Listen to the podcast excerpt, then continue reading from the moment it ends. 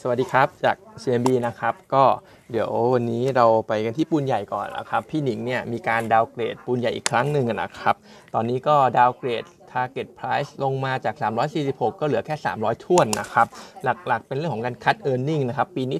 17%ปีหน้าเนี่ย 18%นะครับ ซึ่งก็เหตุผลการคัดก็ไม่ได้มีอะไรใหม่นะครับ เรื่องของสเปรดยังไม่ค่อยดีเท่าไหร่สำหรับในฝั่งของปิโตเคมนะครับทีนี้จริงๆ เนี่ยใน paper เนี่ยเราจะมีการพูดถึงสปินออฟตัว HCGC หรือใน unit ของ chemical ของเขา petrochem ของเขาทำที่จะจะจะ spin off ออกมาไทม์ไลน์เนี่ยปีนี้นะครับแต่ว่าดูทรงแล้วน่าจะเลื่อนไปปีหน้าแทนนะครับ ซึ่ง การ spin off เนี่ยจริงๆ ถ้าพูดผลกระทบต่อปูนใหญ่ก่อนเนี่ยเรามองว่าการ spin off เนี่ยท้ายที่สุดแล้วมันไม่น่าจะเป็นผลบวกต่อปูนใหญ่สักเท่าไหร่นะครับแล้วก็จะทำให้หุ้นอย่างปูนใหญ่เนี่ยมีความน่าสนใจน้อยลงเยอะนะครับอนอกจากเรื่องของ e a r n i n g downgrade ที่เราว่าไปเมื่อกี้แล้วเนี่ยอนาคตปีหน้าถ้าเกิดการสปินออฟขึ้นมาปุ๊บตัวปูนใหญ่ก็เหมือนจะเหลือธุรกิจแค่ตัวเดียวนะก็คือตัวของปูนซีเมนต์ ซึ่งปูซีเมนต์เนี่ยมันก็เป็นธุรกิจที่มาจงมาจิ้นอะไรพวกนี้ไม่ค่อยดีอยู่แล้วนะครับ เพราะฉะนั้นเองเนี่ยเรื่องของ valuation อาจจะตลาดเนี่ยอาจจะไปให้กับตัวคล้ายๆ กับตัวปูนกลาง SCCC ก็ได้นะครับที่เห็นพวก PE multiple หรือว่า EV EBITDA เนี่ยมันไม่ได้สูงเหมือนณปัจจุบันนะครับ รวมไปถึงอาจจะมีเรื่องของ holding discount เข้ามาด้วย อย่างที่เราเห็นในหุ้นอย่างตัว InTouch หรือว่าหุ้นอย่างปตทนะครับที่มีเรื่องของ holding discount เข้ามาในมาเกี่ยวในส่วนของ valuation นะครับแล้วก็อนาคตเนี่ยการเทรดหุ้นปูนใหญ่เนี่ยมันอาจจะทรงคล้ายๆ กับตัวปตทอย่างเช่นว่าน้ำมันมาปุ๊บเราก็ไปเล่นต้นน้ำ ปตท.สผ. หรือโรงกลั่นมาเราก็ไปเล่นตัวอย่างไทยออยล์แทนอะไรอย่างเงี้ยนะครับซึ่งอนาคตเนี่ย ถ้า petrochem มาเป็น cycle เนี่ยคนก็อาจจะไปซื้อ SCGC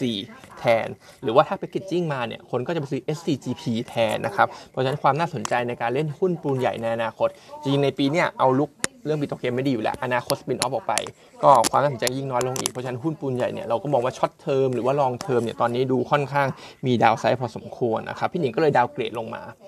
downgrade target ลงมาตอนนี้เหลือให้ 300 บาทแล้วนะครับ แต่ว่าถามว่า upside มีไหมก็อาจจะมีนะครับสำหรับ upside ก็คือถ้าเขาสามารถ listed ตัวเคมีคอลได้ในเวอร์ชันที่แพงๆ เหมือนที่ทำได้กับตัว SCGP เนี่ย ก็อาจจะเป็น upside เชิงบวกให้กับตัวราคาหุ้นได้นะครับ เราเรา forecast ไว้คร่าวๆว่าถ้าสามารถ list ในราคาพรีเมียมได้เนี่ยก็อาจจะทำให้ upside ต่อ target เนี่ยประมาณ 4 บาทถึง 54 บาทได้นะครับ แต่เรามองโอกาสขึ้นแบบโอกาสเกิดขึ้นแบบนั้นเนี่ยค่อนข้างยาก เพราะว่าตัว chemical ตัว petrochem ตัวนี้มันก็เป็น commodity นะครับตลาดน่าจะ valuation กันแบบตรงไปตรงมานะครับไม่เหมือนตัว packaging ที่บางคนอาจจะมองว่าเป็น commodity หรือบางคนมองว่าเป็นในส่วนของ commerce หรือว่า retail อะไรอย่างเงี้ยนะครับเพราะฉะนั้นก็อีกทีนึงนะครับแนะนำขายอยู่สำหรับปูนใหญ่ target price สามร้อยนะครับ ในขณะที่ต่อไปเป็นตัวของเดลต้านะครับเดลต้าตอนนี้เรา bullish มากนะครับ bullish แล้วก็มีการ upgrade Target Price ไปเป็น 680 บาทแล้วด้วยสำหรับตัวเดลต้านะครับสิ่งที่เรา bullish เนี่ยเป็นเรื่องของ EV segment พอไป dig deep ลงไปแล้วเนี่ยก็เหมือนมันน่าจะเติบโตได้ดีนะครับ ในส่วนนี้แล้วเราก็มองว่า consensus หรือตลาดเนี่ยอาจจะยัง underestimate การเติบโตของ EV ไว้พอสมควรนะครับ ซึ่งสิ่งที่เดลต้าทำเนี่ยในเปเปอร์เนี่ยสอย่างที่พูดถึง 3อะไรที่พูดถึงนะครับก็คือ 1 onboard charger 2 DC converter 3 ตัว traction converter นะครับ พูดถึงแอปพลิเคชันแต่ละตัวเนี่ย onboard charger ใช้ในการเปลี่ยนกระแสไฟฟ้าจากสลับกลายเป็นกระแสตรงเพื่อที่จะชาร์จเข้าตัวรถนะครับ ก็แท่นชาร์จในบ้านส่วนใหญ่เนี่ยจะเป็นกระแสสลับ ก็ต้องเปลี่ยนเป็นกระแสตรงเพื่อชาร์จเข้าแบตเตอรี่นะครับ ในขณะที่ 2 ตัว DC converter เองเนี่ย ก็หน้าที่ของมันก็คือเป็นการลด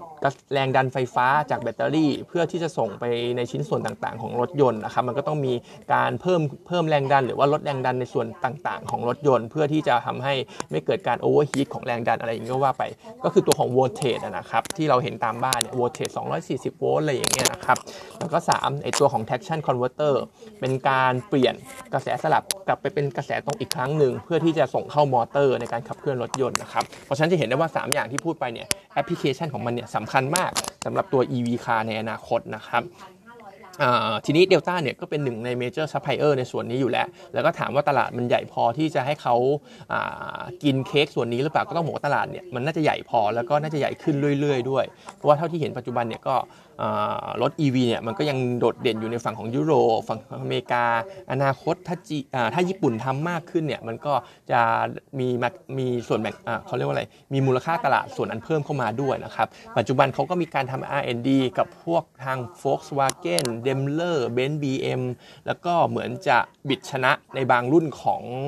ของของรถที่จะออกมาแล้วสำหรับตัว EV ในอนาคตนะครับ เพราะฉะนั้นเองเนี่ยเราก็คิดว่า Delta อ่า EV เนี่ยเทรนค่อนข้างดี Delta มีชิ้นส่วน แล้วก็เขาก็สามารถครอบครองตลาด capture benefit ตรงนี้ได้ด้วยนะครับกำลังการผลิตในปีนี้ปีหน้าเขาก็จะเพิ่มขึ้นด้วย เพราะฉะนั้น EV เนี่ยจะเป็น driver สำคัญสำหรับตัวเขานะครับ เรามองว่า EV เนี่ยเฉพาะส่วนนี้นะครับยอดขายจะเติบโตปีละประมาณ 500 ล้าน 5 500 ล้านเหรียญเลยนะครับ ปีนี้หยุดพันพันล้าน ปีหน้าพันห้าปีต่อไปก็ประมาณ 2,000 อย่างเงี้ยนะครับ ก็ถือว่าเติบโตได้ดีมาก แล้วก็สัดส่วนรายได้เนี่ยจะเพิ่มจาก 15%ไปสู่สักประมาณ 35-40%ภายในประมาณ 2 3 3-4 ปีข้างหน้าด้วย เพราะฉะนั้นก็เป็นไดเวอร์สำคัญ ในขณะที่ส่วน core business data center Data Center เนี่ยเราก็ยังมองว่ามันเติบโตได้นะครับ แต่ว่าคอเชียสลงมาหน่อยนึง เพราะว่าอาจจะเจอเรื่องของ recession ความกังวลเรื่องของเศรษฐกิจเนี่ยก็อาจจะทำให้ไอ้พวกการงบการลงทุนต่างๆ เกี่ยวกับไอทีเนี่ยมันจะดับดรอปลงบ้างนะครับแต่เราก็มองว่ามันยังเติบโตได้อยู่ แต่ว่าอาจจะแค่เติบโตในอัตราที่ช้าลงกว่าที่คาดไว้ตอนแรกนะครับคือไม่ได้มองแย่ยังมองดีอยู่แต่ว่าดีน้อยลงนะครับ เพราะฉะนั้นทั้ง 2 ส่วนเองแค่นี้ก็เพียงพอแล้วที่ทำให้เราบูริสนะครับก็เออร์เน็งปีนี้เราทำไว้ 15,000 ล้านบาท ปีหน้าเนี่ย19,000 ล้านบาท ก็จะสูงกว่าคอนเซนแซสสักประมาณ 23-46%นะครับแต่เรามองว่า justify นะครับคิดว่า EV เนี่ยน่าจะดันขึ้นไปได้ งบ quarter สามคร่าวๆ จะเป็น record high นะครับเห็นกำไรเนี่ย 4,500 ล้านบาท บวกได้ดีทั้ง year on year Q on Q นะครับก็แนะนำเป็นซื้อสำหรับตัว Delta Target Price 680 บาทนะครับ ส่วนอื่นๆก็ SCB ที่ประกาศไปเอาแบงก์อินโดเนี่ยเรามองว่าไม่ได้มี Impact เลยนะครับ เพราะว่าเป็นแบงก์ที่ยังค่อนข้างเล็ก Asset Size เนี่ยหนึ่งหมื่นแปดพันล้านกำไรเนี่ยสองสองร้อยล้านบาทเองก็ไม่ได้มี contribution อะไรเข้ามาเยอะ แต่ว่าก็เหมือนเป็น milestone ที่ดีนะครับในการปักหมุดและ เริ่มธงเกี่ยวกับยานแม่ออกไปประเทศในแถบอาเซียนมากขึ้น อันนี้ก็ไปปักธงที่อินโดนีเซียเป็นเป็นจุดเริ่มต้นนะก็ถือว่ามองเป็น process ยาวๆนะสำหรับเรื่องนี้นะครับแล้วก็อาจจะมีเรื่องของการท่องเที่ยวนิดนึงนะครับ ก็ยังเป็น sentiment บวกต่อเนื่องนะครับ เมื่อวานทางสภาเนี่ยก็มีการ approve เกี่ยวกับวีซ่าtourist arrival visa on arrival เนี่ยอยู่ต่อได้ถึง 30 วันจาก 15 วันนะครับ สภาเองมีการยกเลิก เอาตัวโรคโควิดออกจาก list ในการที่ตรวจคนเข้าประเทศด้วย รวมไปถึงเดี๋ยวศุกร์นี้เนี่ย ศบค. ศ ศ ศบค. นะครับศูนย์โควิดเองเนี่ยเขาก็จะมีการพิจารณาเพิ่มเติมในการ boost ตัว tourist ไอ้ไอ้ไอ้การท่องเที่ยวของเราด้วยนะครับ ฉะนั้นก็มีแนวโน้มเชิงบวกต่อเนื่องนะครับสำหรับตัวภาคการท่องเที่ยวนะครับแล้วก็อีกเรื่องหนึ่งอาจจะเป็น ธีมนิดนึงนะครับ story นิดหน่อยก็คือเรื่องของกินเจนะครับอาทิตย์หน้าจะเริ่มเข้าสู่เทศกาลกินเจ แล้วซึ่งตามหน้าข่าวหน้าหุ้นทุกปีเนี่ยไอ้พวกที่จะ perform หรือว่าเกี่ยวกับท่อง story เนี่ยในการเก็งกำไรเนี่ยก็จะมีพวก TVO RBF TACC Makro CPO นะครับ แล้วก็เท่าที่ผมเห็นไปดูสถิติใน YouTube มาเนี่ยรายการหนึ่งเนี่ยเขาบอกว่า sector ที่ perform ได้ดีในช่วงก่อนกินเจ แล้วก็ระหว่างกินเจเนี่ยจะเป็น sector อย่าง commerce tourist commerce tourism แล้วก็อาจจะแปลกๆหน่อยก็คือตัวของไฟแนนซ์แล้วก็อิเล็กทรอนิกส์นะครับแต่มันก็เป็นสถิตินะครับที่บ่งบอกมาว่ามันจะ perform ได้ดีแต่ว่าถ้าดูถ้าหาปัจจัยพื้นฐานมาลิงก์ด้วยเนี่ยอย่างอิเล็กทรอนิกส์หรือว่าไฟแนนซ์เนี่ยมันก็อาจจะเป็นเรื่องของ farm income ที่ดี หรือว่างบ quarter สามที่ดีไอ้ตัว commerce หรือว่า tourism ที่ sector จะ perform ได้ดีก็อาจจะเป็นเรื่องของการเข้าสู่ช่วง quarter สี่ festive season อะไรพวกนี้นะครับมันก็จะเริ่มเห็นแรงเก็งกำไรในหุ้น sector เหล่านี้ก็เป็นเหตุผลประกอบกับเรื่องของเทศกาลกินเจไปนะครับ วันนี้ก็มีเท่านี้นะครับ